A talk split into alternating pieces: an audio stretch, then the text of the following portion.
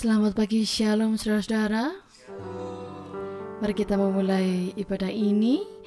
Ibadah pada Minggu 9 Juli 2023 Dengan menyerukan kepada Tuhan kita Bahwa dialah sumber kehidupan kita. Seperti rusa yang merindukan air Begitulah jiwa kita merindukan kasih setia Tuhan, pemeliharaan Tuhan dalam kehidupan kita senantiasa. Mari kita angkat pujian ini bersama-sama saudara-saudara. Seperti rusa merindukan air.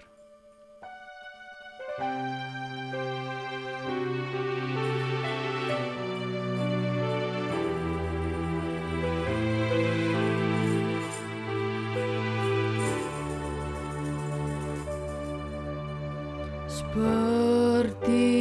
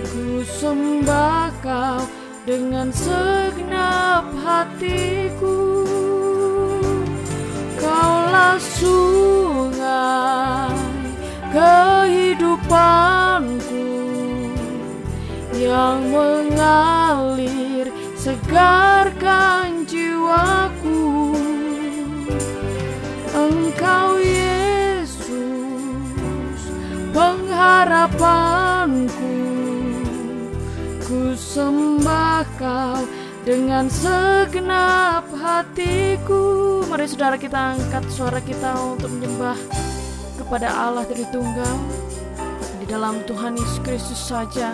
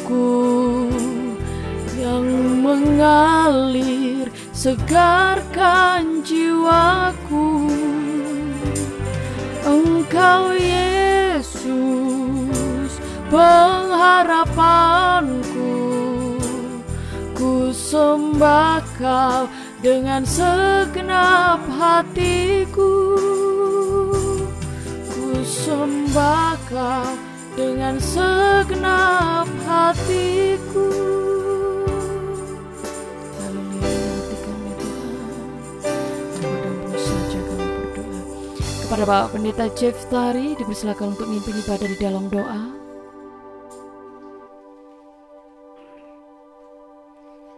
Ya jemaat Tuhan yang terkasih, sungguh kita ada di hari ini, di tempat ini. Kita dipanggil oleh Tuhan untuk mempersembahkan korban, syukur, dan ibadah kepada Dia. Ialah hidup kita, tubuh jiwa roh kita, memuji memuliakan Dia. Itulah sebabnya hari ini mari kita masuk dalam ibadah kita, memuji Tuhan kita Yesus Kristus. Bapa kami datang kepadamu, kami datang dengan penuh kerinduan bahwa Tuhan Engkau sumber hidup kami, sumber keselamatan, damai sejahtera yang kami butuhkan di dunia ini, kehidupan dalam anugerah Tuhan Yesus Kristus. Ibadah yang kami lakukan di hari ini umatmu yang datang yang kau telah memberi firmanmu supaya kami memuliakan Tuhan di bumi ini. Umatmu yang mendengarkan firmanmu melalui podcast ini Tuhan Yesus juga memanggil mereka masuk di dalam persekutuan ibadah denganmu di tempat di mana mereka berada dan tinggal. Tuhan terima kasih. Biarlah anugerah Tuhan kuasa roh kudus turun dari surga menaungi kami mengurapi kami. Sampai kepada pemberitaan firmanmu. Di situ ada mujizat kuasa untuk membarui membawa hidup kami masuk ke dalam kemurahan-kemurahan Tuhan Yesus. Ibadah kami kami alaskan itu dalam nama Bapa, dalam nama anak Tuhan Yesus Kristus dan di dalam kuasa Roh Kudus. Haleluya. Amin. Puji Tuhan, lambaikan tangan saudara-saudara yang mengalami sukacita Tuhan. Haleluya. Mari kita bangkit berdiri, kita mau meninggikan nama Allah kita. Allah ditinggikan dengan sorak-sorai.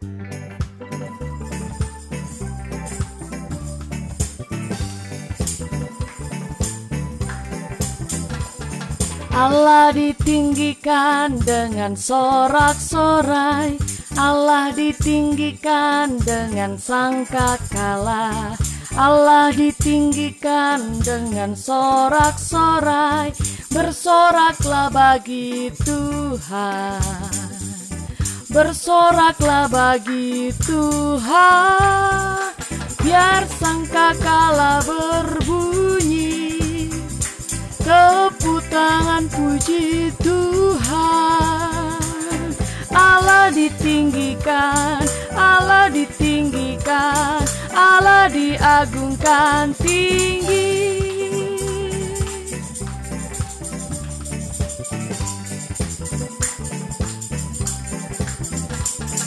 Allah ditinggikan dengan sorak-sorai Allah ditinggikan dengan sangka kalah Allah ditinggikan dengan sorak-sorai. Bersoraklah bagi Tuhan. Bersoraklah bagi Tuhan. Sangkakala berbunyi Tepuk tangan puji Tuhan. Allah ditinggikan, Allah ditinggikan, Allah diagungkan tinggi. Biar sangkakala berbunyi, tepuk tangan puji Tuhan. Allah ditinggikan, Allah ditinggikan, Allah diagungkan tinggi.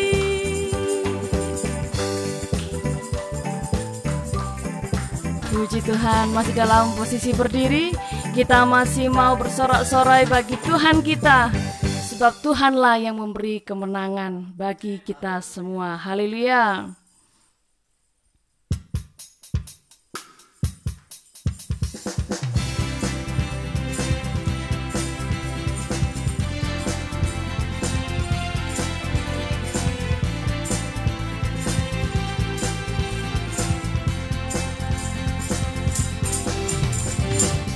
bersorak-sorai Muliakan namanya. Dia berperang ganti kita. Bertepuk tangan Muliakan namanya. Dia selamatkan jiwa kita satu-satunya penebus kalahkan maut bangkitkan hidup. Tuhan yang memberi kemenangan bersama kita di dalam kita masuk dalam kemuliaannya. Dia perlindungan dan pengharapan.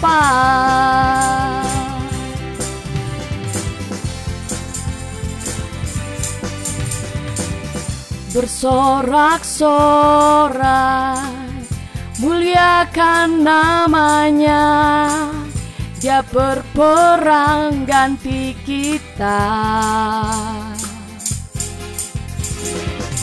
Bertepuk tangan Muliakan namanya. Dia selamatkan jiwa kita. Satu-satunya penebus kalahkan maut, bangkitkan hidup. Tuhan yang memberi kemenangan bersama kita di dalam kita masuk dalam perlindungan dan pengharapan. Tuhan yang memberi kemenangan bersama kita di dalam kita. Masuk dalam kemuliaannya dia perlindungan dan pengharapan Dia perlindungan dan pengharapan. Amin, haleluya, puji Tuhan Saudara-saudara dipersilakan untuk duduk kembali. Tiba waktunya bagi saudara-saudara yang ingin memberikan kesaksian Dipersiapkan dan mari saudara kita menyambut kesaksian melalui pujian Allah sumber kuatku.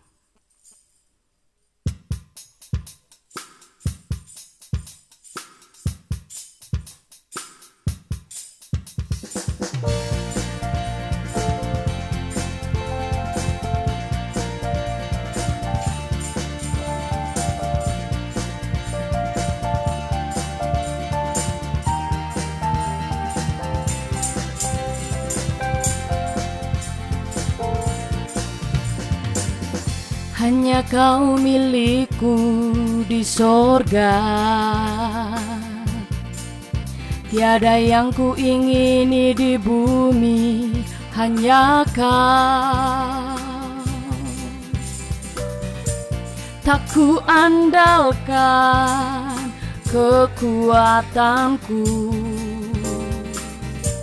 Namun yang pasti Kau tetap selamanya Allah sumber kuatku Allah sumber kuatku Allah sumber kuatku dan bagianku selama-lamanya selamanya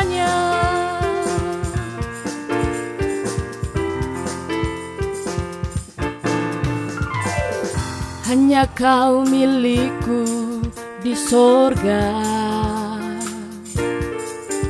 Tiada yang ku ingini di bumi Hanya kau. Tak ku andalkan kekuatanku. Namun yang pasti Kau tetap selamanya Allah sumber kuatku Allah sumber kuatku Allah sumber kuatku dan bagianku selama-lamanya. Allah sumber kuatku Allah sumber kuatku Allah sumber kuatku dan bagianku selama-lamanya selamanya.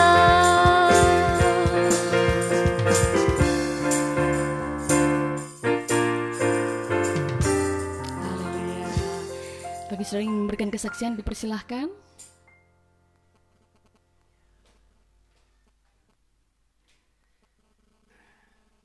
Diawali oleh Bapak Pendeta Ciftari Ya, terpujilah Tuhan Yesus Kristus. Hari ini uh, saya akan menceritakan kesaksian pelayanan saya di mana beberapa tahun yang lalu, ya istilahnya uh, saya tidak bisa tentukan tahunnya, jadi belum ter- terlalu jauh ya. Mungkin ada tiga tahun atau empat tahun yang lalu. Ya, tahun-tahun itu saya uh, pulang ke kampung halaman saya di Toraja ya, namanya Desa Rembon ya. Saya pulang ke sana memang dalam rangka uh, mengunjungi keluarga saya atau saudara-saudara saya, sepupu saya selama saya hidup belum pernah ketemu mereka ya. Dan uh, saat itu saya memang sampai di sana ternyata saya dihidangkan dengan sebuah pelayanan ya pelayanan itu ialah ada seorang ya uh, ponaan saya ya dia kesurupan waktu itu ya. Dan dia kesurupan kami doakan dan dia sembuh hari itu. Ya dalam pelayanan mungkin satu jam ya. Mungkin ingat uh, kebetulan ini ada ponaan saya ini dia uh, sekolah teologi ya di Jakarta di um, uh, uh, uh, Petamburan ya saya puji Tuhan saya bersyukur. Uh, ponaan saya yang saya doakan pada waktu dia kesurupan ternyata dia sekolah Alkitab sekarang. Ya dia sekarang masuk semester 3 dan memang saya hampir lupa memang uh, apa face face ponaan saya ini karena lama sudah tidak ketemu karena waktu itu dia masih sekolah. Dan sekarang dia sudah uh, dipanggil Tuhan untuk sekolah Alkitab saya bersyukur sekali dia telepon saya mau, ketemu saya dalam masa liburannya dia selama kurang lebih hampir sebulan. Tapi ya sekarang mungkin tinggal dua minggu karena dia tanggal 20 Juli besok dia sudah kembali kuliah. Dia bisa nengok uh, pamannya ya dibilang Pak tuanya di Malang ini. Dan saya bersyukur bahwa dia mencintai pekerjaan Tuhan dan memang di antara saudara-saudara saya atau ponaan saya atau ya anak-anak saya ya belum ada ya yang dipanggil untuk menjadi hamba Tuhan. Dan memang saya merindukan atau doa saya kalau boleh memang ada di antara anak atau ponaan saya yang meneruskan, meneruskan pekerjaan Tuhan, pemberitaan Injil atau penggembalaan seperti yang saya sudah lakukan. Nah, ya barangkali mungkin cucu-cucu saya yang akan muncul yang akan uh, meneruskan pekerjaan ini karena pekerjaan Tuhan luas tapi yang yang menjadi sebuah uh, uh, kesaksian hidup pelayanan saya bahwa Tuhan begitu ajaib Tuhan membela kita Tuhan me, meneguhkan firman-Nya di tengah-tengah kehidupan hamba-hambanya itulah sebabnya uh, hari ini dia ada di tengah saya dan saya boleh menyaksikan ini uh, bahwa dia boleh mendengarnya dan bisa meneguhkan dia sendiri dalam menyelesaikan studi teologianya di Petamburan Jakarta. Dan saya juga menguatkan imannya dia supaya dia pulang ke kampungnya besok setelah selesai. Karena di gereja di mana kampung di mana dia berasal itu ada gereja tetapi pendetanya tidak ada. Pendetanya memang hanya sebagai tamu saja karena pendeta tetap tidak ada. Jadi pendeta itu kadangkala tidak hadir karena uh, mungkin dia tidak mampu mengisi waktu yang uh, ber, berdekatan antara di satu kota dengan di desa ini sehingga membuat dia memang kewalahan. Ya, itulah sebabnya hari ini sebuah uh, penguatan terhadap saya lagi bahwa Tuhan membukakan mata saya melihat bahwa Tuhan bekerja di dalam uh, penyerahan hidup saya melayani pekerjaan dia. Ada keberhasilan ada buah yang diperlihatkan uh, Tuhan bahwa inilah hasil pelayananmu yang uh, engkau taati sehingga itu bisa menghasilkan buah. Saya mengucap syukur dan Tuhan Yesus memberkati. Saya mendoakan uh, ponaan saya ini supaya dia uh, terus uh, bertumbuh dan dipakai Tuhan di masa-masa akan datang. Ya, Tuhan Yesus memberkati kita. Haleluya. Amin. Puji Tuhan kesaksian yang luar biasa Tuhan memberikan jiwa untuk menambah dalam pelayanan pengabaran Injil ke depannya, khususnya di daerah kampung Rembon nantinya ya. Selanjutnya kepada Saudari Epi, dipersilakan untuk memberikan kesaksian. Shalom Bapak Ibu Saudara eh, sekalian. Tuhan berkati kita semua pada hari Minggu ini. Di kesempatan kali ini saya singkat aja ingin menyaksikan perlindungan Tuhan dalam kehidupan saya secara pribadi. Jadi ceritanya kemarin pas pulang kerja, saya itu jatuh, jatuh dari atas motor. Kok bisa? Iya, bisa. Jadi memang kalau di analisa itu uh, bukan sepenuhnya salah saya juga karena saat itu posisi saya di belakang mobil kan ya jadi memang jalannya agak kecil. Nah tiba-tiba di mobil depan saya itu mengambil sudut agak ke kiri. Nah saat itu saya mau tarik gas toh. Kaget saya mobilnya itu tiba-tiba ambil arah kiri sehingga saat saya tarik gas langsung otomatis ngerem dadak akhirnya ya tahu sendiri kalau ngerem dadak pastikan ya ke belawok ya. Itu bahasa Jawanya ke belawok itu nyungsep. Waduh nyungsep lagi. Apa namanya?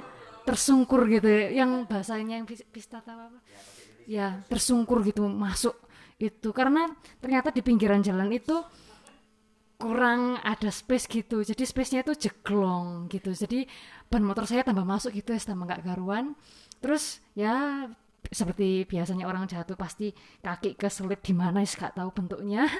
Tapi puji Tuhan ada apa orang menolong si anak muda ini sama bapaknya.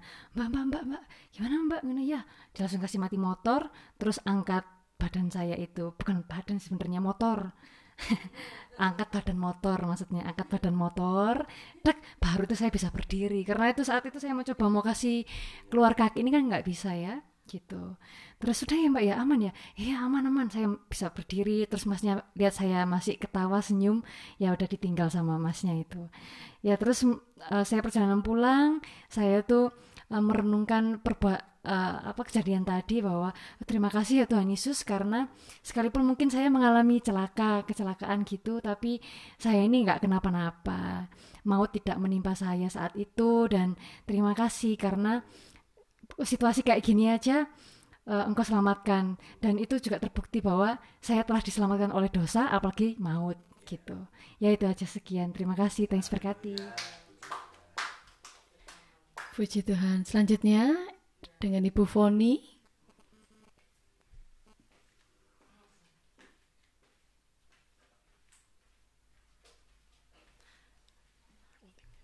Ya, shalom, saudara-saudara yang terkasih dalam Tuhan kita Yesus Kristus. Pada siang hari ini saya sebagai orang tua, mama atau oma ya, opa juga ada uh, sangat bersyukur bahwa anak-anak saya diberkati dan dipelihara Tuhan sangat luar biasa. Uh, mereka tetap uh, bersuka cita um, mendapatkan kasih anugerah dan sejahtera karena mereka semua memiliki keteguhan iman dalam kehidupan mereka hari lepas hari.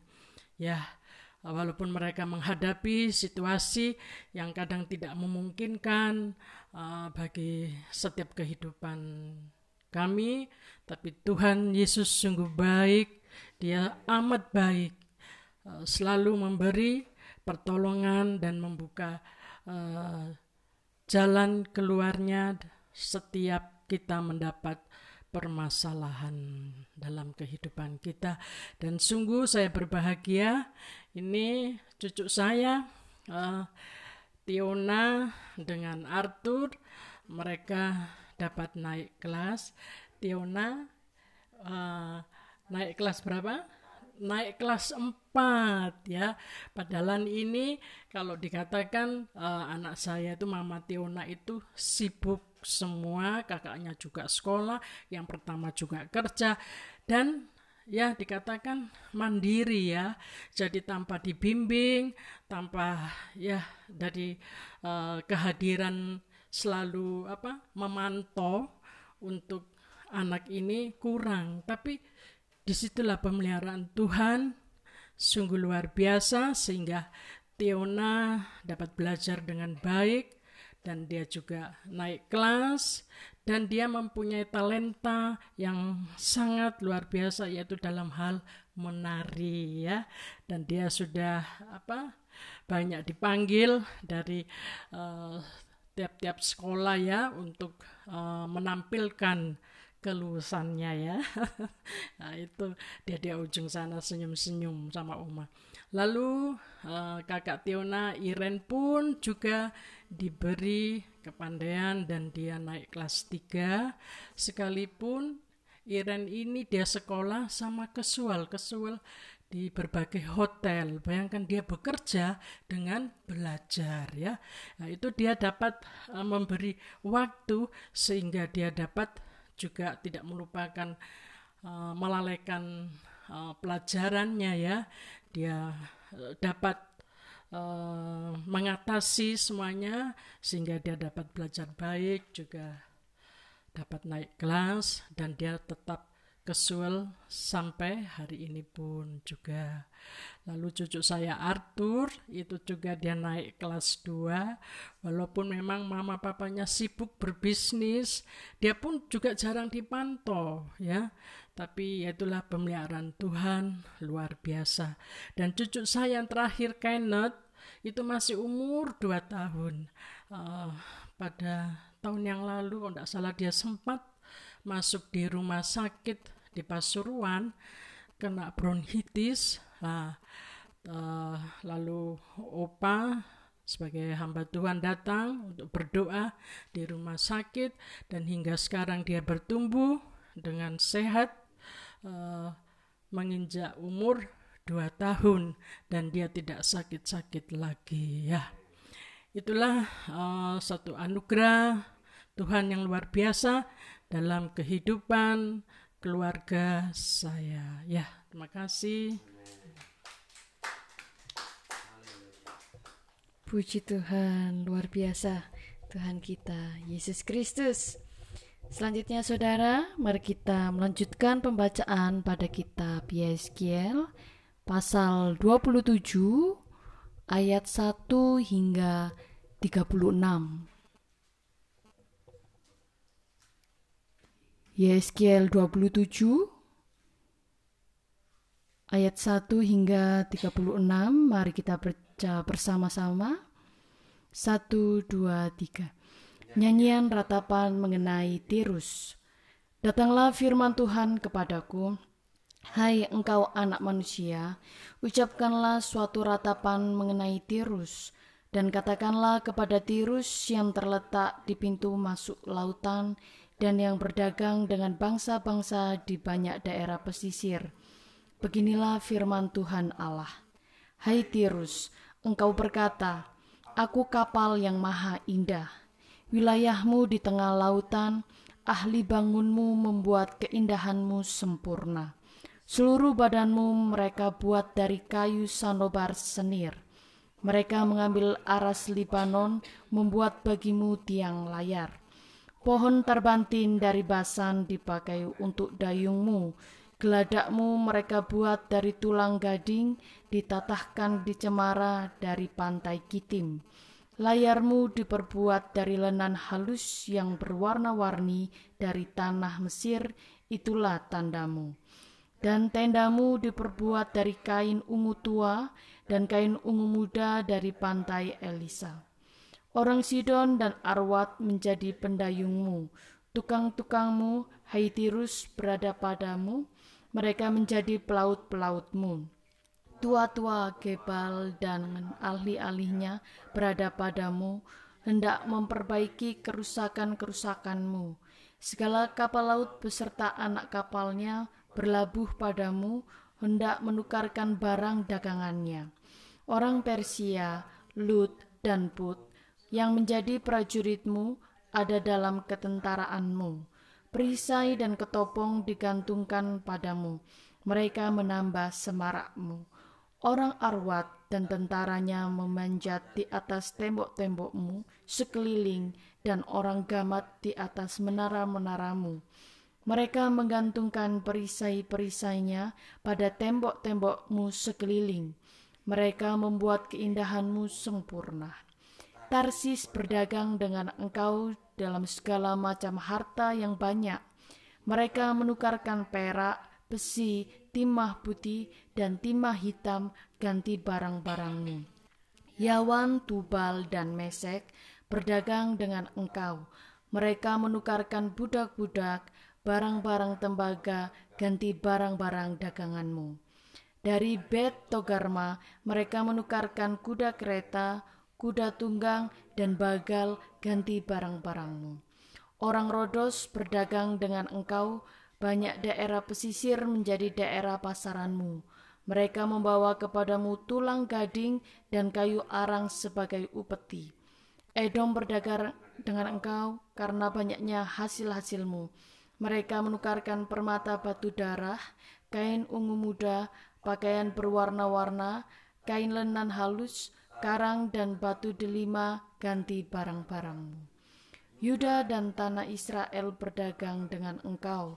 Mereka menukarkan gandum dari minit, mur, madu, minyak, dan balsam ganti barang-barang daganganmu. Damsyik berdagang dengan engkau karena banyaknya hasil-hasilmu, karena segala macam barangmu yang banyak. Anggur dari Helbon, bulu domba dari Sakar, dan anggur ditukarkan mereka ganti barang-barangmu. Besi yang sudah dikerjakan dari uzal, kayu teja, dan tebu ada di antara barang-barang daganganmu. Dedan berdagang dengan engkau dalam kulit pelana untuk menunggang kuda. Arab dan semua pemuka Kedar berdagang dengan engkau dalam anak domba, domba jantan, dan kambing jantan, dalam hal-hal itulah mereka berdagang dengan engkau. Pedagang Sheba dan Raima berdagang dengan engkau. Mereka menukarkan yang terbaik dari segala rempah-rempah dan segala batu permata yang mahal-mahal dan emas ganti barang-barangmu. Haran, Kane, Eden, Asyur, dan Kilmat berdagang dengan engkau. Mereka berdagang di pasar-pasarmu dalam jubah-jubah yang maha indah, kain ungu tua, pakaian yang berwarna-warni, permadani yang beraneka warna, dan tali berpilin yang teguh. Kapal-kapal Tarsis membawa barang-barang dagangan ini bagimu, penuh dengan muatan berat engkau di tengah lautan.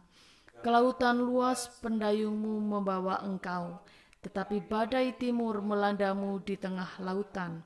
Hartamu, barangmu, daganganmu, anak kapalmu, dan pelaut-pelautmu, tukang-tukangmu, dan pedagang-pedagangmu, dengan semua prajurit-prajuritmu yang ada padamu, ya, bersama seluruh penumpang-penumpangmu, terbenam dalam lautan pada hari tenggelammu. Mendengar teriakan pelautmu, gemetarlah tanah daratan mereka turun dari kapalnya yang mengayun dayung semua. Anak kapal pelaut semuanya ke daratan lari mereka. Ratapan kuat, teriakan pahit diperdengarkan terhadapmu. Taruh abu di atas kepala, berguling-guling dalam debu. Mereka menggundul diri demi engkau dan melilitkan kain kabung. Mereka menangis, jua merana karena engkau, suatu ratapan yang pahit. Dalam meratap karena engkau mereka mengucapkan, menangiskan ratapan, siapa seperti tirus yang sudah dimusnahkan di tengah lautan? Sesudah barangmu datang dari laut, engkau mengenyangkan banyak bangsa-bangsa. Dengan banyaknya hartamu, daganganmu, engkau memperkaya raja-raja dunia. Sekarang engkau dirusak dan dilenyapkan dari permukaan laut dan tenggelam di dasar lautan. Daganganmu dan seluruh penumpangmu tenggelam dengan engkau. Orang pesisir kaget semua melihatmu. Raja-rajanya menggigil, mukanya berkerut. Pedagang bangsa-bangsa bersuit-suit terhadapmu. Akhir hidupmu mendasyatkan dan lenyap selamanya engkau. Demikian pembacaan kitab Yeskiel pasal 27. Selanjutnya mari saudara kita siapkan hati kita untuk mendengarkan firman Tuhan. Menyenangkan hati Tuhan itulah kerinduan kita bersama-sama. Mari kita naikkan pujian ini kepadanya.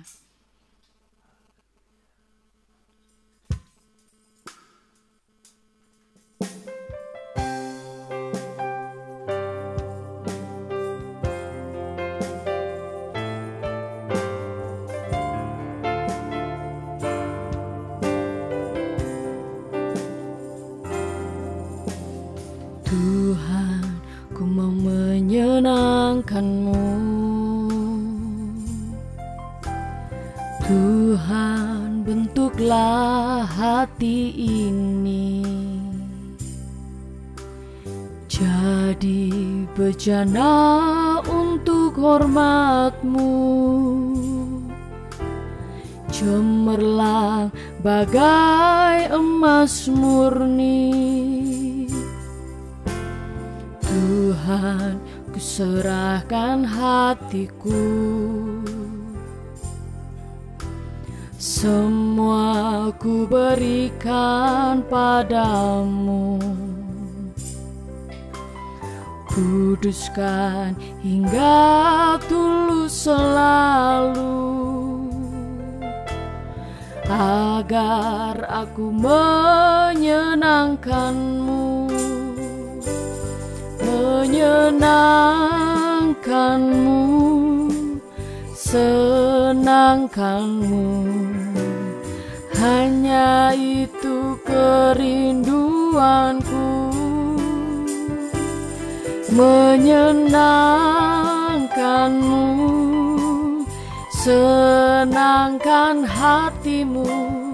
Hanya itu kerinduanku menyenangkanmu senangkanmu. Hanya itu kerinduanku. Menyenangkanmu senangkan hatimu. Hanya itu kerinduanku kepada Bapak Pendeta Jeff Tari dipersilakan untuk menyampaikan firman Tuhan dan berdoa. Senangkanmu.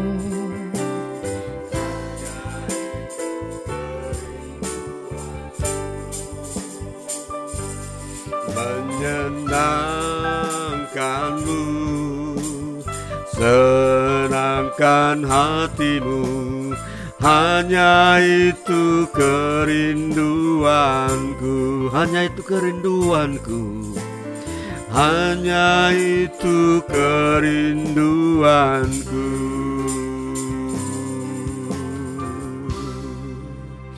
Haleluya Tuhan. Kami rindu datang di hadiratmu kami haus akan firman-Mu. Bagaikan rusa merindukan air. Demikianlah jiwa kami rindu akan firman-Mu. Lihatlah hati kami dan kami tidak ingin layu dalam hidup ini tetapi selalu disegarkan oleh air kehidupan dari firman-Mu.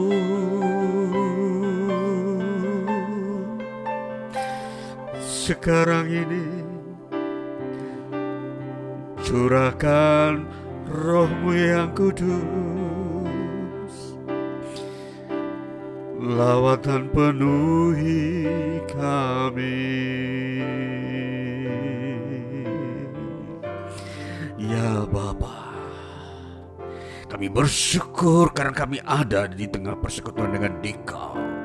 Roh Tuhan memanggil kami, menguatkan kami tinggal di hadiratmu. Dan firmanmu akan menjadi makanan hidup kami supaya kami benar-benar sesuai dengan kehendak Bapa firman Kristus yang menguatkan meneguhkan yang memulihkan yang memperbarui dan membuka jalan. Tuhan hadir dengan firman-Mu di muka bumi supaya firman itu berkata-kata, firman itu bekerja dalam hidup kami umat-Mu, mendatangkan kemuliaan Tuhan. Ma maka pada hari ini Tuhan kami membuka hati kami dan hamba-Mu akan menyampaikan firman-Mu kepada umat-Mu di hari ini yang ada di tempat ini dan melalui podcast maupun YouTube Engkau memberkati dan di situ setiap orang yang haus akan firman, orang yang sedang mengalami kedukaan atau kesukaran hidup. Mereka akan dipulihkan, disembuhkan. Mereka yang sakit disembuhkan. Mereka yang uh, membutuhkan pertolongan Tuhan, mujizat, baik dalam bidang ekonomi, keluarga, pekerjaan, terjadi mujizat-mujizat yang ajaib yang terjadi tengah umatmu hari-hari ini. Tuhan terima kasih hamba bersyukur karena engkau uh, menopang hambamu ini untuk memberitakan firmanmu dan kehendakmu bagi semua umatmu di tempat ini maupun di mana pun mereka berada menantikan pertolongan Tuhan. Maka dalam nama Tuhan Yesus Kristus hambamu ini sudah berdoa dan mengucap syukur untuk kehadiran Tuhan untuk memberkati kami semua. Haleluya. Amin.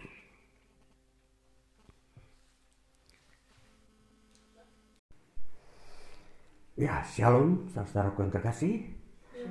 Ya, puji Tuhan di hari ini minggu kedua kita masuk di dalam ibadah kita lagi menyusuri seluruh kehendak Tuhan. Tuhan selalu menghendaki kita masuk di dalam hari-hari ibadah kita di dunia ini. Maka hari ini kita akan mendengarkan firman Tuhan, kita akan baca dari Injil Markus pasal yang ke-13 ayat 33 hingga 37. Bunyi firman Tuhan demikian. nasihat supaya berjaga-jaga. Hati-hatilah dan berjaga-jagalah. Sebab kamu tidak tahu bulan manakah waktunya tiba. Dan halnya sama seperti seorang yang bepergian, yang meninggalkan rumahnya, dan menyerahkan tanggung jawab kepada hamba-hambanya, masing-masing dengan tugasnya, dan memerintahkan penunggu pintu supaya berjaga-jaga. Karena itu, berjaga-jagalah, sebab kamu tidak tahu bila manakah tuan rumah itu pulang, menjelang malam, atau tengah malam, atau larut malam, atau pagi-pagi buta. Supaya kalau ia tiba-tiba datang, jangan kamu didapatinya sedang tidur. Apa yang kukatakan kepada kamu, kukatakan kepada semua orang, berjaga-jagalah.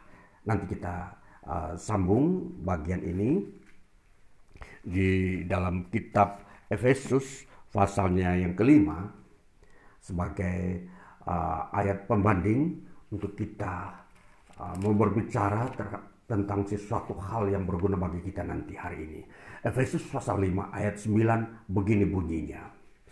Karena terang hanya berbuahkan kebaikan dan keadilan dan kebenaran. Ya, uh, saudara-saudara ini uh, dua bagian uh, bacaan Alkitab bagi kita yang akan memandu kita untuk melihat uh, suatu realita hidup di mana Tuhan sedang menghendakinya. Jadi dengan poin ini maka saya memberi tema firman Tuhan di hari ini adalah era bekerja. Jadi kalau kita ada di dalam sebuah tema yang disebut era bekerja, maka barangkali kita mempunyai suatu um, pemahaman atau uh, pemikiran bahwa kita akan uh, berbicara dengan uh, uh, konsep bekerja. Ya, kemungkinan ya di sekitar itu. Namun di dalam iman Kristen kita akan melihat intisari daripada bekerja itu sendiri. Jadi kita bukan mengambil teori sosial atau teori-teori uh, pada umumnya tentang bekerja yang kita lakukan di dunia ini. Namun sorotan Alkitab kali ini bagi kita mengenai bekerja itu jauh lebih uh, prinsip, memiliki prinsip-prinsip yang uh, mulia. Nah, apa yang kita sudah baca dari Injil Markus pasal 13 saudara-saudara di sini membukakan rahasia apa itu bekerja. Saudara, kalau kita memperhatikan uh, bagian-bagian uh, teks daripada Injil Markus pasal 13 ayat 33 sampai 36 ini atau 37 di sini mengungkapkan bagaimana antara Tuhan dan hamba yang mana Tuhan ini pergi ke suatu daerah yang jauh mempekerjakan pekerja-pekerjanya untuk menjaga rumahnya ya. Jadi ini istilahnya uh, memberikan kepercayaan. Ini yang disebut bekerja. Nanti kita mau melihat prinsip-prinsip Alkitab yang mengajarkan tentang bekerja itu seperti apa. Sehingga kita bisa mengisi hidup kita di dunia ini dalam bekerja berdasarkan ukuran-ukuran yang tertinggi. Ukuran yang Allah ikut menilai. Bahwa kita bekerja berdasarkan kehendak Allah. Nah ini saudara-saudara yang terkasih. Baik mari kita mau melihat dulu Injil Markus ini apa. Pasal 13. Injil Markus pasal 13 di sini Yesus sedang uh, mengajarkan suatu pengajaran tentang akhir zaman, ya. Pengajaran tentang akhir zaman di mana uh, di situ uh, sudah diberikan batasan waktu, ada waktu di mana itu tinggal sedikit lagi, ya.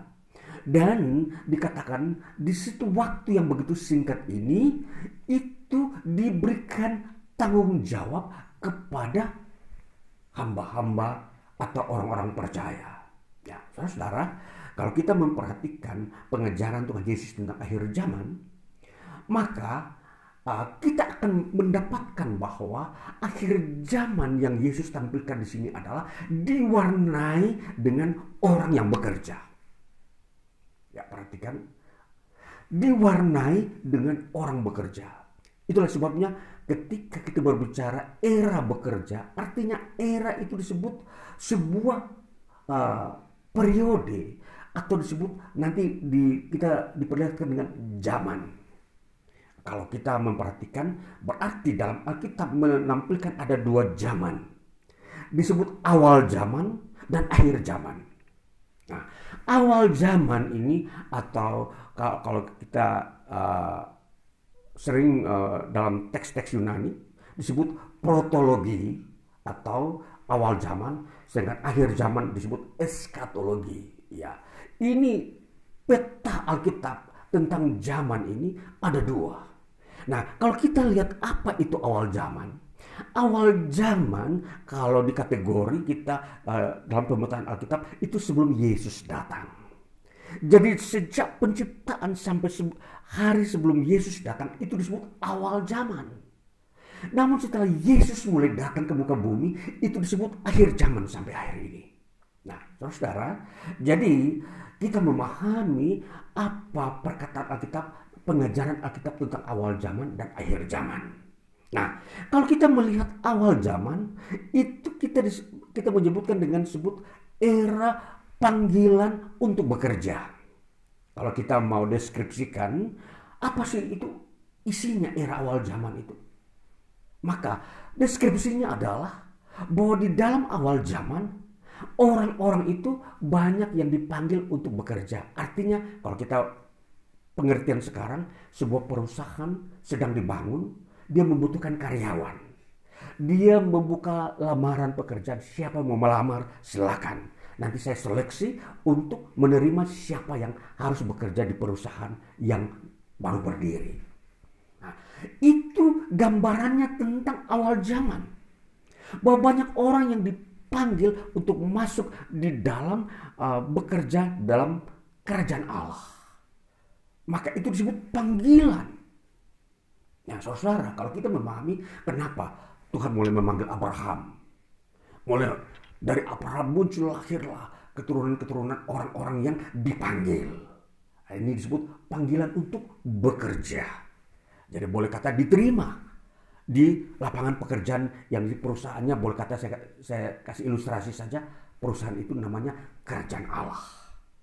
Nah, kita harus uh, saya berani mau mengambil ilustrasi ini untuk membuat mempermudah kita mengerti zaman. Bagaimana kita mau mengerti sebuah zaman yang isinya tentang panggilan Abraham dan panggilan seterusnya sampai kepada nabi-nabi. Ini mereka dipanggil untuk mau bekerja. Nah, saudara, kalau kita masuk lagi lebih dalam dalam uh, teks iman, maka kalau kita mau uh, tingkatkan lebih tinggi lagi bahwa orang-orang yang uh, belum dipanggil dalam pekerjaan atau bekerja, mereka disebut orang-orang yang sedang tidur, sedang menganggur, sedang hidup di dalam keberdosaan. Nah, jadi kalau kita masuk di dalam teks-teks seperti ini, maka era uh, prajaman atau uh, permulaan zaman itu adalah gambarannya bahwa di situ penuh dengan kegelapan. Manusia masih menganggur, belum bisa bekerja di ladangnya pekerjaan Tuhan. Berarti apa? Kalau kita uh, aplikasikan lagi bahwa mereka masih dalam keberdosaan. Ini saudara pemahaman pengertian yang kita harus mengerti tentang akhir zaman. Nah ini awal zaman yang kita sudah dapat. Sekarang akhir zaman akhir zaman yang Yesus tampilkan. Bahwa diwarnai dengan orang yang bekerja. Artinya apa?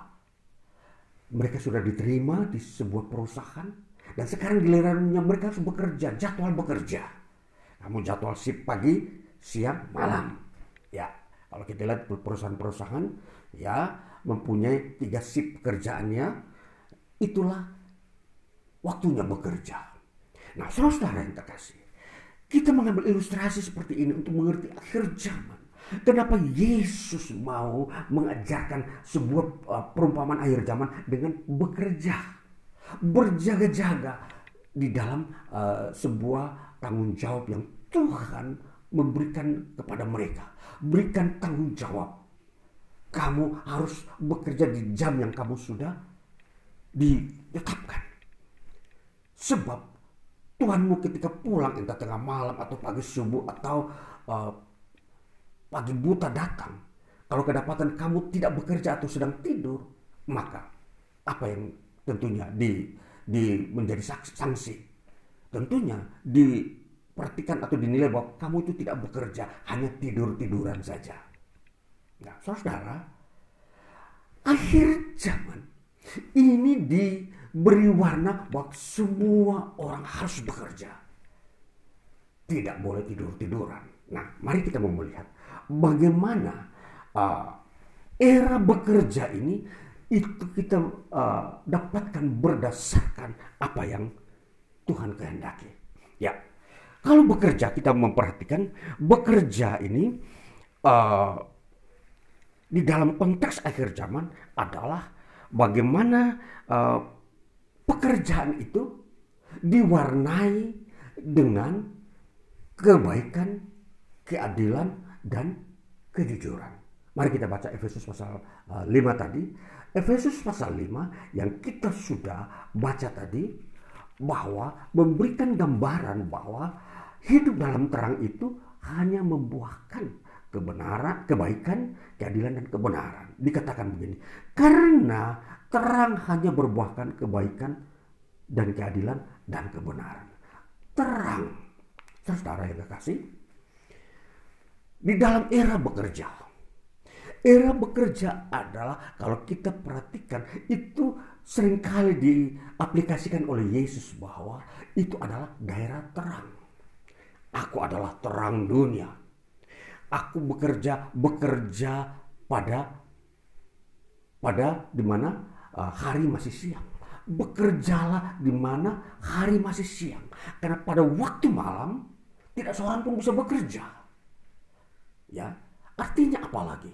Bahwa ini mempunyai kaitan bahwa memang pekerjaan itu itu dihubungkan di dalam Kristus Yesus sehubungan dengan keselamatan. Nah, nanti kita memperhatikan bagaimana iman dan profesi itu tidak bisa dipisahkan.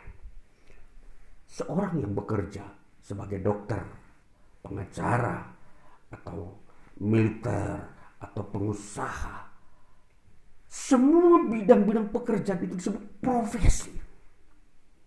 Bagaimana profesi ini bisa uh, dihubungkan dengan apa yang Tuhan kehendaki, yaitu kebaikan, keadilan, kebenaran. Seorang yang uh, beriman kepada Kristus Yesus, yang memiliki profesi dokter, hakim, bisnismen, militer, bagaimana bisa masuk dalam lingkungan yang disebut bekerja bagi kerajaan Allah? Maka profesinya itu harus diukur dengan bagaimana dia bekerja di militer atau dokter menghasilkan satu, kebaikan. Dua, keadilan. Tiga, kebenaran. Nah, kebenaran di sini berdasarkan teksnya itu diterjemahkan kejujuran. Aletheia. Aletheia artinya jujur. Kejujuran. Nah, jadi terus saudara yang kekasih, kita mau melihat era bekerja di akhir zaman. Bagaimana kita menemukan apa yang Yesus maksudkan bahwa era akhir zaman itu jangan kamu tidur-tiduran. Kalau Tuhanmu datang tengah malam, tengah malam, tentunya tengah malam orang sedang tidur nyenyak. Tapi kalau dia datang saat itu, sedang kita menikmati tidur karena lelah, karena memang waktunya tidur, maka Tuhannya akan berkata, kamu ini tidak berjaga-jaga. Kamu tidak bertanggung jawab terhadap tugas yang aku berikan kepadamu. Makanya ini saudara-saudara, di dalam era akhir zaman kita harus mengerti, menjadi percaya kepada Yesus Kristus kita harus masuk dalam dunia atau kondisi berjaga-jaga. Nah, kita sekarang saat ini mau mengerti apa artinya berjaga-jaga. Nah, berjaga-jaga adalah sebuah sikap disiplin diri bahwa kita ini selalu mau didapati oleh Tuhan kita bahwa kita bekerja. Nah, inilah yang menjadi masalah. Sesuatu yang memang berat bagi uh, seseorang di dalam mempertahankan dia punya uh, pribadi yang sebagai seorang yang bertanggung jawab. Seorang setelah dia menjadi seorang Kristen, sebenarnya ada tanggung jawab di dalam dirinya. Yaitu tanggung jawab apa? Iman. Supaya kedapatan oleh Tuhan ketika dia datang, engkau sedang beriman. Engkau sedang melakukan pekerjaan-pekerjaan iman.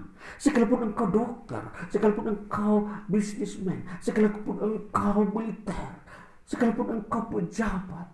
Ketika engkau sedang berjaga-jaga, itu berarti engkau sedang melakukan pekerjaan iman.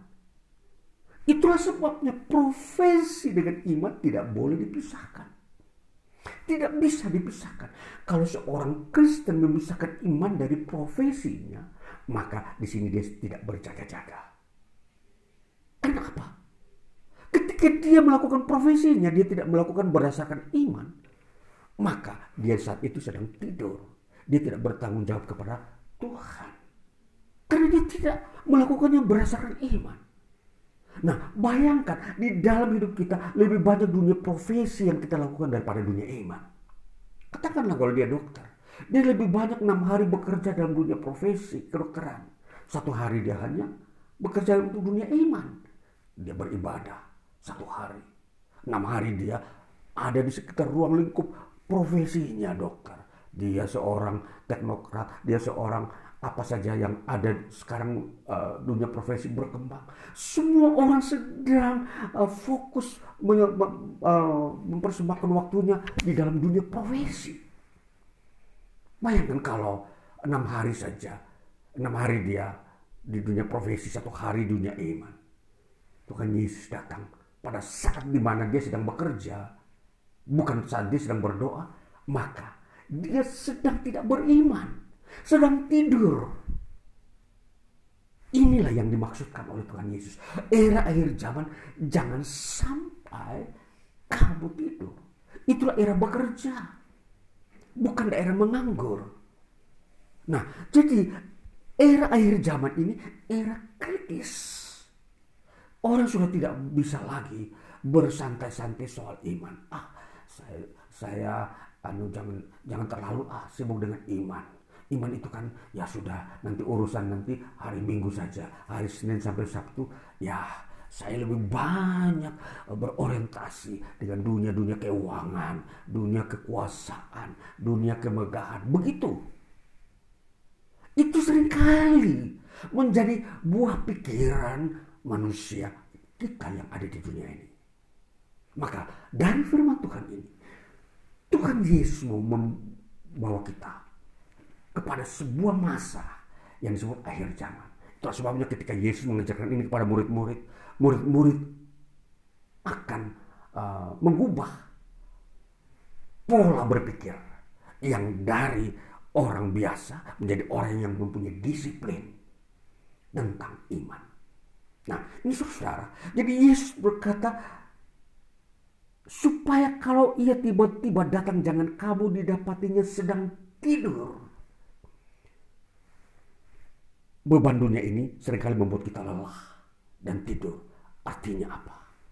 Seringkali dunia ini membuat kita tidak bisa lagi beriman gara-gara bebannya terlalu berat. Jadi kita harus saya capek bekerja, saya tidur dulu, saya sudah tidak mampu uh, menjalankan iman saya. Saya lebih baik uh, menyerahkan tanggung jawab saya, saya kepada orang lain. Saya duduk menganggur saja, tidur-tiduran. Era bekerja lalu kita tidur-tiduran. Kita tidak mendapat ambil bagian di dalam masa keselamatan Tuhan. Ini penting saudara-saudara. Ini sebuah pengajaran iman yang begitu kritis. Seringkali orang bilang kok terlalu berat pengajaran Tuhan Yesus ini. Orang lain semua santai-santai kok kita kok bekerja keras. Saudara-saudara, bekerja di perusahaan kerajaan Allah itu upahnya besar. Jadi kalau upahnya besar, kita bekerja melebihi rata-rata orang yang memang pada umumnya tidak mau bekerja. Upah ketika kita beriman, ketika, ketika, ketika kita masuk dalam era iman percaya kepada Kristus Yesus. Ketika kita seorang dokter, kita mempraktekkan iman di kedokteran. Kita mempraktekkan iman di militer. Kita mempraktekkan iman di bisnismen. Ini berat. Tetapi ketika saudara menghadap Tuhan, upahnya besar di surga. Karena kita bekerja bagi perusahaan kerajaan Allah.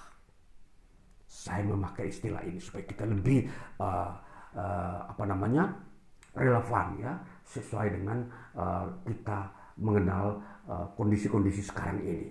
Ya, jadi saudara, jadi era bekerja di dalam iman Kristen konsepnya seperti itu. Kalau engkau bekerja di dalam profesimu ini dunia itu harus diwarnai dengan satu menghasilkan kebaikan, dua menghasilkan keadilan, ketiga menghasilkan kejujuran. Maka kalau engkau percaya kepada Kristus, mengerti zaman, maka engkau tidak akan korupsi pada saat engkau menjadi seorang pejabat Engkau tidak akan melakukan, malpraktek ketika engkau menjadi seorang dokter. Engkau tidak bisa uh, berkuasa semena-mena ketika engkau menjadi seorang militer. Ini semua ada unsur-unsur kebaikan, keadilan, dan kejujuran. Jadi pekerjaan yang kita lakukan bukan untuk memberikan keuntungan diri sendiri bukan untuk memperkaya diri sendiri, tapi untuk melayani warga atau uh, masyarakat atau orang-orang yang memang dipercayakan untuk dilayani. Mereka membutuhkan sebuah kehidupan yang Tuhan percayakan melalui para profesionalisme ini. Saudara, mengertilah bahwa era bekerja dituntut tiga hal yaitu kebaikan, ke, uh, keadilan dan kejujuran. Kalau engkau bekerja dengan tiga prinsip ini, maka upahmu besar di surga. Dan engkau dipandang layak oleh Tuhan bahwa engkau sedang bekerja. Bukan tidur-tiduran. Tapi kalau engkau bekerja tidak memberikan hasil kebaikan, keadilan dan kejujuran, maka penilaian Tuhan bahwa engkau sedang tidur-tiduran. Tidur itu artinya tidak mengerjakan pekerjaannya Tuhan, tapi pekerjaannya dunia, keberdosaan. Orang yang bekerja tidak menghasilkan kebaikan itu berdosa. Orang yang bekerja tidak adil berdosa. Orang yang bekerja tidak jujur pun berdosa. Jadi dipandang di mata Tuhan itu orang itu tidur Nah, itulah kiasan yang kita mau mengerti dari apa yang Tuhan Yesus ajarkan tentang akhir zaman. Berjaga-jagalah. Berjaga-jagalah itu kita melatih diri kita ini supaya bekerja dengan baik menurut tuntutan kerajaan Allah. Tuntutannya itu bertanggung jawab, harus menghasilkan kebaikan, harus menghasilkan uh, keadilan dan kejujuran. Maka saudara-saudaraku yang terkasih, di dalam iman Kristen ini, di sini kita akan melihat bahwa orang yang berjaga-jaga adalah orang yang bekerja. Orang yang berdoa adalah orang yang berjaga-jaga. Maka orang yang berdoa adalah orang yang bekerja. Maka bekerja dan berdoa adalah sikap yang benar di dalam hidup akhir zaman berdoa dan bekerja. Ketika engkau bekerja di profesimu, engkau juga harus berdoa. Engkau menghadirkan doa di tengah profesimu. Inilah era bekerja. Saudaraku yang terkasih dalam Tuhan Yesus. Kalau kita melihat dunia lain, dunia di luar Kristen, mereka hanya bekerja tanpa melibatkan doa di dalamnya. Artinya apa? Mereka bekerja tidak menghasilkan kebaikan hanya untuk kepentingan diri sendiri.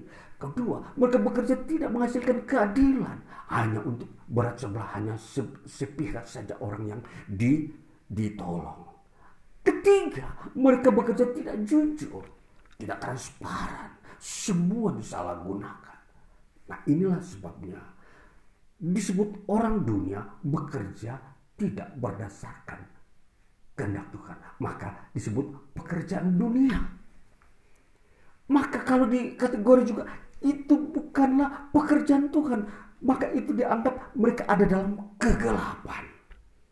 Maka perhatikan, perhatikan kita baik-baik. hamba Tuhan bekerja selalu hadir di tengah-tengah tiga unsur ini. Kebenar, kebaikan, keadilan, dan kejujuran. Seorang hamba Tuhan harus menyinari tiga unsur ini. Dan ini melatih setiap jemaat Tuhan untuk bekerja berdasarkan tiga hal ini. Jadi saudara jangan takut. Kalau kita bekerja dengan keba kebaikan, keadilan dan kejujuran, ya, yang bela kita adalah Tuhan. Karena upahnya bukan saja di dunia ini. Mungkin sedikit upahnya berdasarkan uh, keuangan di dunia. Kenapa? Pas-pasan. Gaji saudara 5 juta, ya 5 juta. Tidak ada bisa sampai total muncul 100 juta. Karena kalau tidak jujur, yang seharusnya 5 juta menjadi 100 juta. Kenapa? Penyalahgunaan keuangan atau korupsi. Nah, saudara, ini yang harus kita mengerti. Bahwa kalau kita bekerja berdasarkan kebenaran yang Tuhan tetapkan, maka apa yang kita dapatkan di dunia ini disebut cukup, tetapi kita mendapat upah yang berlimpah di surga. Inilah orang-orang yang bekerja bagi kerajaan Allah. Jadi kita melihat bagaimana garis batasan yang Tuhan Yesus berikan batasan bahwa bekerja untuk uh, mendapatkan sebuah uh, upah dari Tuhan, maka engkau harus bekerja jangan pada waktu orang lain tidur. Orang lain tidur kita pun bekerja. Ini maksudnya bahwa kita tetap ada di dalam kebenaran, uh, keadilan dan kejujuran. Biar orang lain tidak mau bekerja berdasarkan tiga unsur ini, kita tetap bekerja. Ya, ya itulah yang dimaksudkan. Perbedaan bekerja di ladang Tuhan kerajaan Allah, perusahaan kerajaan Allah. Tiga tuntutan ini saja. Engkau akan menerima upah ketika kerajaan Allah, pemilik perusahaan kerajaan Allah, Yesus Kristus, melihat engkau bekerja berdasarkan kebaikan, keadilan dan kejujuran, engkau mendapat upah. Tetapi ketika ada orang berkata dia bekerja bagi kerajaan Allah tidak ada warna ini, Tuhan tidak kenal dia dan tidak memberi upah sia-sia. Jadi mari saudara-saudara, kita sungguh-sungguh benar bekerja berdasarkan tiga hal yang ketentuan firman Tuhan dalam Efesus pasal 5 ayat 9. Terang itu berbuahkan, hanya berbuahkan. Perhatikan, dikatakan Efesus pasal 5 saya ulangi baca ini supaya kita menjadi uh, menegaskan diri kita. Dikatakan begini, karena terang hanya perhatikan kata ini hanya apa berbuahkan kebaikan, keadilan dan kebenaran. Tidak ada tambahan. Berarti hanya berarti tiga ini sudah menjadi ukuran. Nah, saudara-saudara, kita perhatikan. Jadi di dalam hidup kita di dunia ini perhatikan kalau kita tidak ada unsur kebaikan, lebih baik bertobat.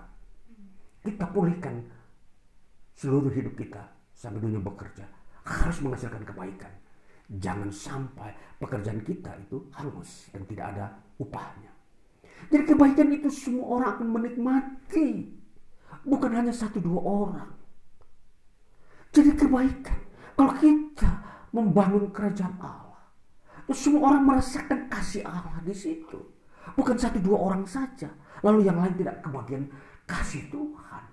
Di dalam gereja Jangan hanya majelis saja menerima berkat Tuhan. Jemaat tidak.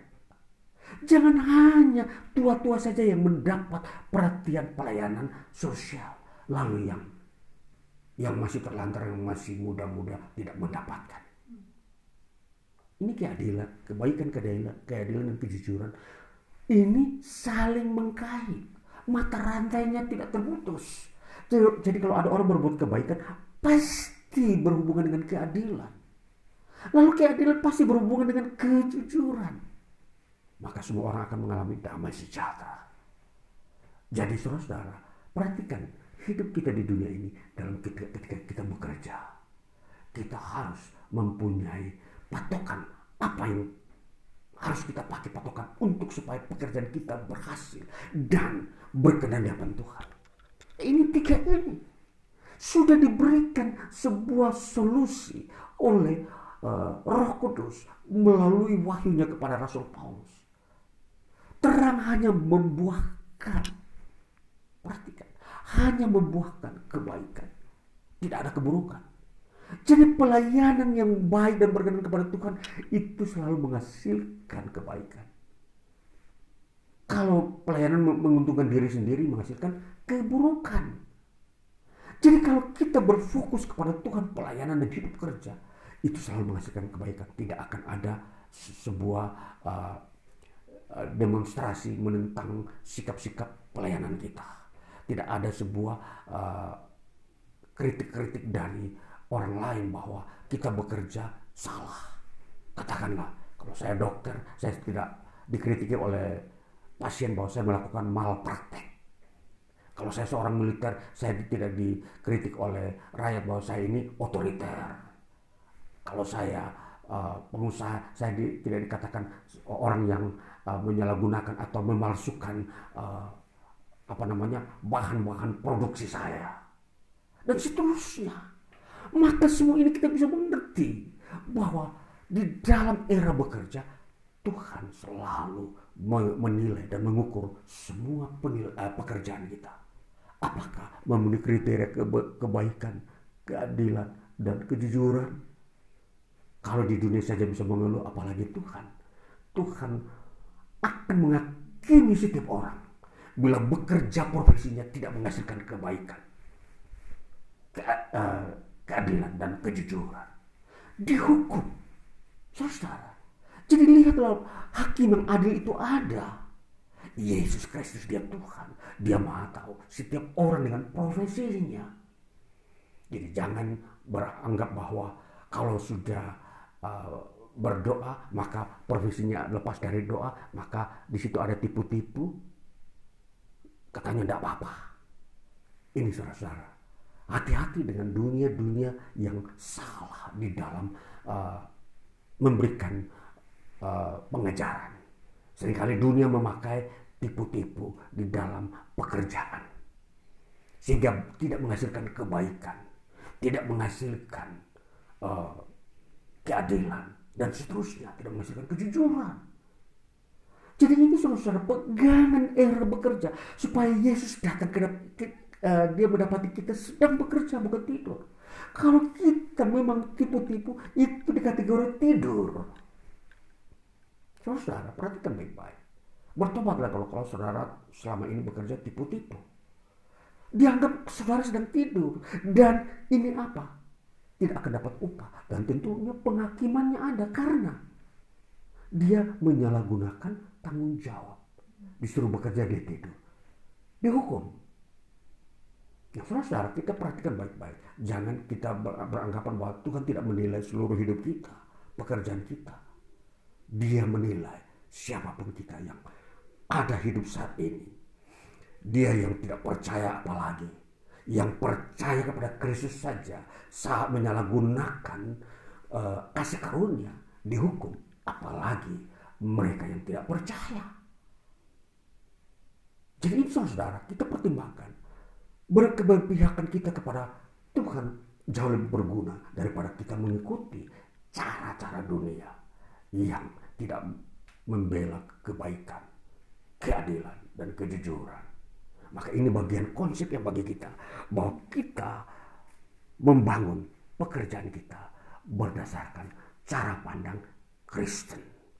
Kita memakai itu sebagai tanggung jawab kita kepada Tuhan. Ini yang menjadi uh, pokok pikiran bagi kita hari ini untuk menelusuri hari-hari hidup kita bekerja di hari besok. Biarlah kita semakin hari semakin Uh, betul-betul uh, diperkaya pribadi kita karena kita berhubungan dengan Tuhan secara langsung tidak melalui perantara. Kita akan bertanggung jawab kepada Tuhan bukan kepada gereja. Kita bukan bertanggung jawab kepada uh, pendeta. Setiap orang bertanggung jawab kepada Tuhan. Jadi jemaat engkau langsung bertanggung jawab kepada Tuhan bukan kepada pendeta atau gereja. Jadi kalau engkau perhatikan ini, engkau lebih takut takut kepada Tuhan, maka engkau akan menerapkan kehidupan kebaikanmu di dalam gereja dengan baik. Ini yang menjadi uh, ukuran yang kita jalani hari-hari ini ke depan. Sehingga kita di mata Tuhan layak. Tuhan Yesus memberkati kita. Haleluya. Amin. Haleluya. Baik mari kita masih dalam doa syafaat kita. Kita akan melihat lagi bahwa doa kita akan menopang kita untuk kita bisa berubah. Kita bisa lebih baik daripada hari-hari kemarin. Mari kita berdoa. Kami bersyukur Bapa, Engkau Tuhan yang berfirman mengajarkan kami menjadi lebih baik daripada hari kemarin. Kalau kami belum pernah dididik, diajarkan bagaimana bekerja di ladang Tuhan, bagaimana bekerja dalam profesi-profesi kami semua masing-masing, bahwa kami masing-masing bertanggung jawab kepada Tuhan, bukan kepada manusia atau lembaga. Maka hari-hari ini kami berdoa ampuni kesalahan kami. Kalau selama ini kami memang melakukan kesalahan-kesalahan di dalam bekerja karena kami belum pernah diajarkan. Itulah sebabnya hari ini firmanmu mengajarkan kepada kami bagaimana bekerja secara benar bertanggung jawab di hadapan Tuhan. Karena Tuhanlah yang menghukum bahkan yang memberikan upah kepada mereka yang bekerja dengan benar. Maka hari ini Tuhan berkatilah kami kuduskan kami dan baru pikiran dan mental dan iman kami sehingga kami bekerja berdasarkan kebenaran berdasarkan takut akan Tuhan. Kami bekerja baik di waktu pagi siang bahkan ada yang bekerja di waktu malam. Mereka bekerja namun di atas dasar kebaikan, ke keadilan dan kejujuran. Maka Tuhan Yesus meteraikan firman-Mu ini bagi kami. Umat-Mu yang hadir di tempat ini dan yang mendengarkan melalui podcast maupun YouTube. Dalam nama Tuhan Yesus, berkati dan biarkan kami mengalami pembaruan hidup. Sehingga terjadi pemulihan hidup di dunia ini. Kami bersuka cita, kami bergembira melakukan setiap pekerjaan. Tidak ada sebuah ketakutan, tidak ada sebuah keluhan, bahkan marah bahaya tidak akan menghantui orang-orang yang bekerja berdasarkan kehendak Tuhan karena mereka dibela oleh Tuhan. Berkati umatmu di hari ini Bapa yang mendengarkan firmanmu. Mereka yang masih sekolah eh, Tuhan Yesus memberkati. Iren di dalam masa sekolah dia maupun Ona berkati. Berkati uh, ibu rumah tangga uh, ibu Siska berkati dia dalam pekerjaan. Dia membutuhkan pertolongan Tuhan sehingga di mana pun dia bekerja kondisi sederhana apa saja biar dia bekerja dalam kebaikan keadilan dan kejujuran. Berkati itu semua upaya yang dia kerjakan. Semua itu diperhadapkan dengan dikau Tuhan sebagai Tuhan yang menghakimi dirinya. Berkati dia teguhkan dia. Demikian hal-halnya yang lain. Baik Gea Epi yang bekerja di tempat mereka masing-masing baik di rumah sakit maupun di lembaga pendidikan. Tuhan Yesus memberkati mereka dan biarkan mereka mengerti nilai-nilai bekerja akan uh, diperhadapkan dengan Tuhan yang mengadili dengan uh, adil setiap orang yang bekerja. Tuhan Yesus memberkati, menguatkan mereka dan biarkan mereka berdiri teguh kuat berdasarkan nilai-nilai kebaikan, keadilan dan kejujuran, tidak tergoda dengan eh, cara-cara uh, yang uh, dipakai oleh dunia. Maka Tuhan berkati mereka, berkati juga uh, calon hambamu uh, uh, supaya dia melihat visi misi bagaimana melayani pekerjaan Tuhan di dalam kasih karunia di kau Tuhan Yesus. Berkati setiap jemaatmu yang tidak hadir, mereka yang uh, uh, beribadah di tempat lain, berkati mereka juga. Maka hari ini kami berdoa untuk bangsa kami. Kami berdoa untuk pelayanan kami. Berkati pelayanan kami dengan bangsa kami. Biar bangsa kami mengalami pembaruan dan berkat-berkat Tuhan bertumbuh di dalamnya. Terjadi keselamatan-keselamatan yang meluas menjangkau. Kami tetap berdoa Bapa dalam nama Yesus, dalam kuasa Roh Kudus, dalam kehendakmu.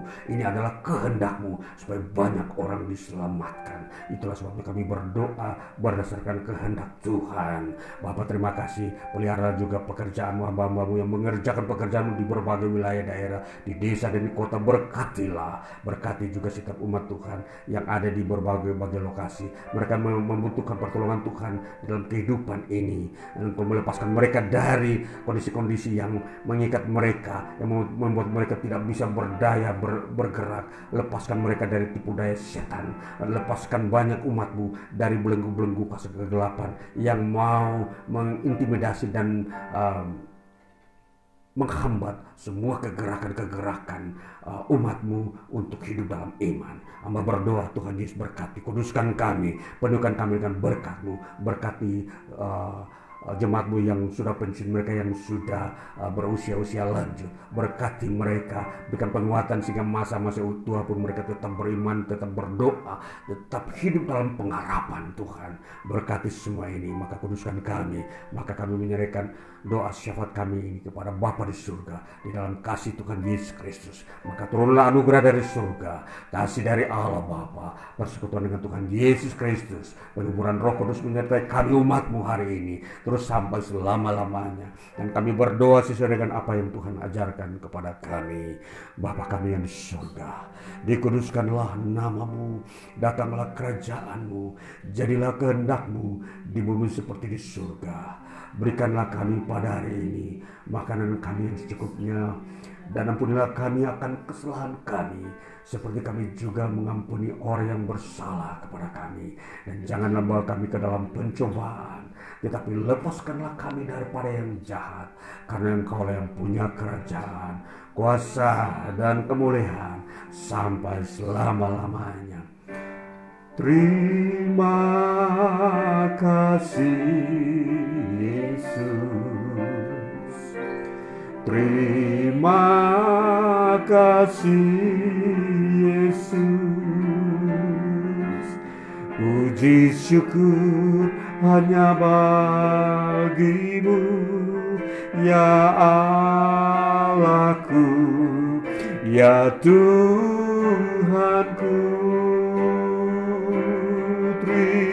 Terima kasih Yesus. Haleluya. Terima kasih Yesus. Puji syukur hanya bagimu. Terima kasih Bapak terima kasih untuk kasih berkatmu firmanmu yang kami terima hari ini. Dalam nama Tuhan Yesus Kristus kami berdoa dan bersyukur. Haleluya. Amin. Puji Tuhan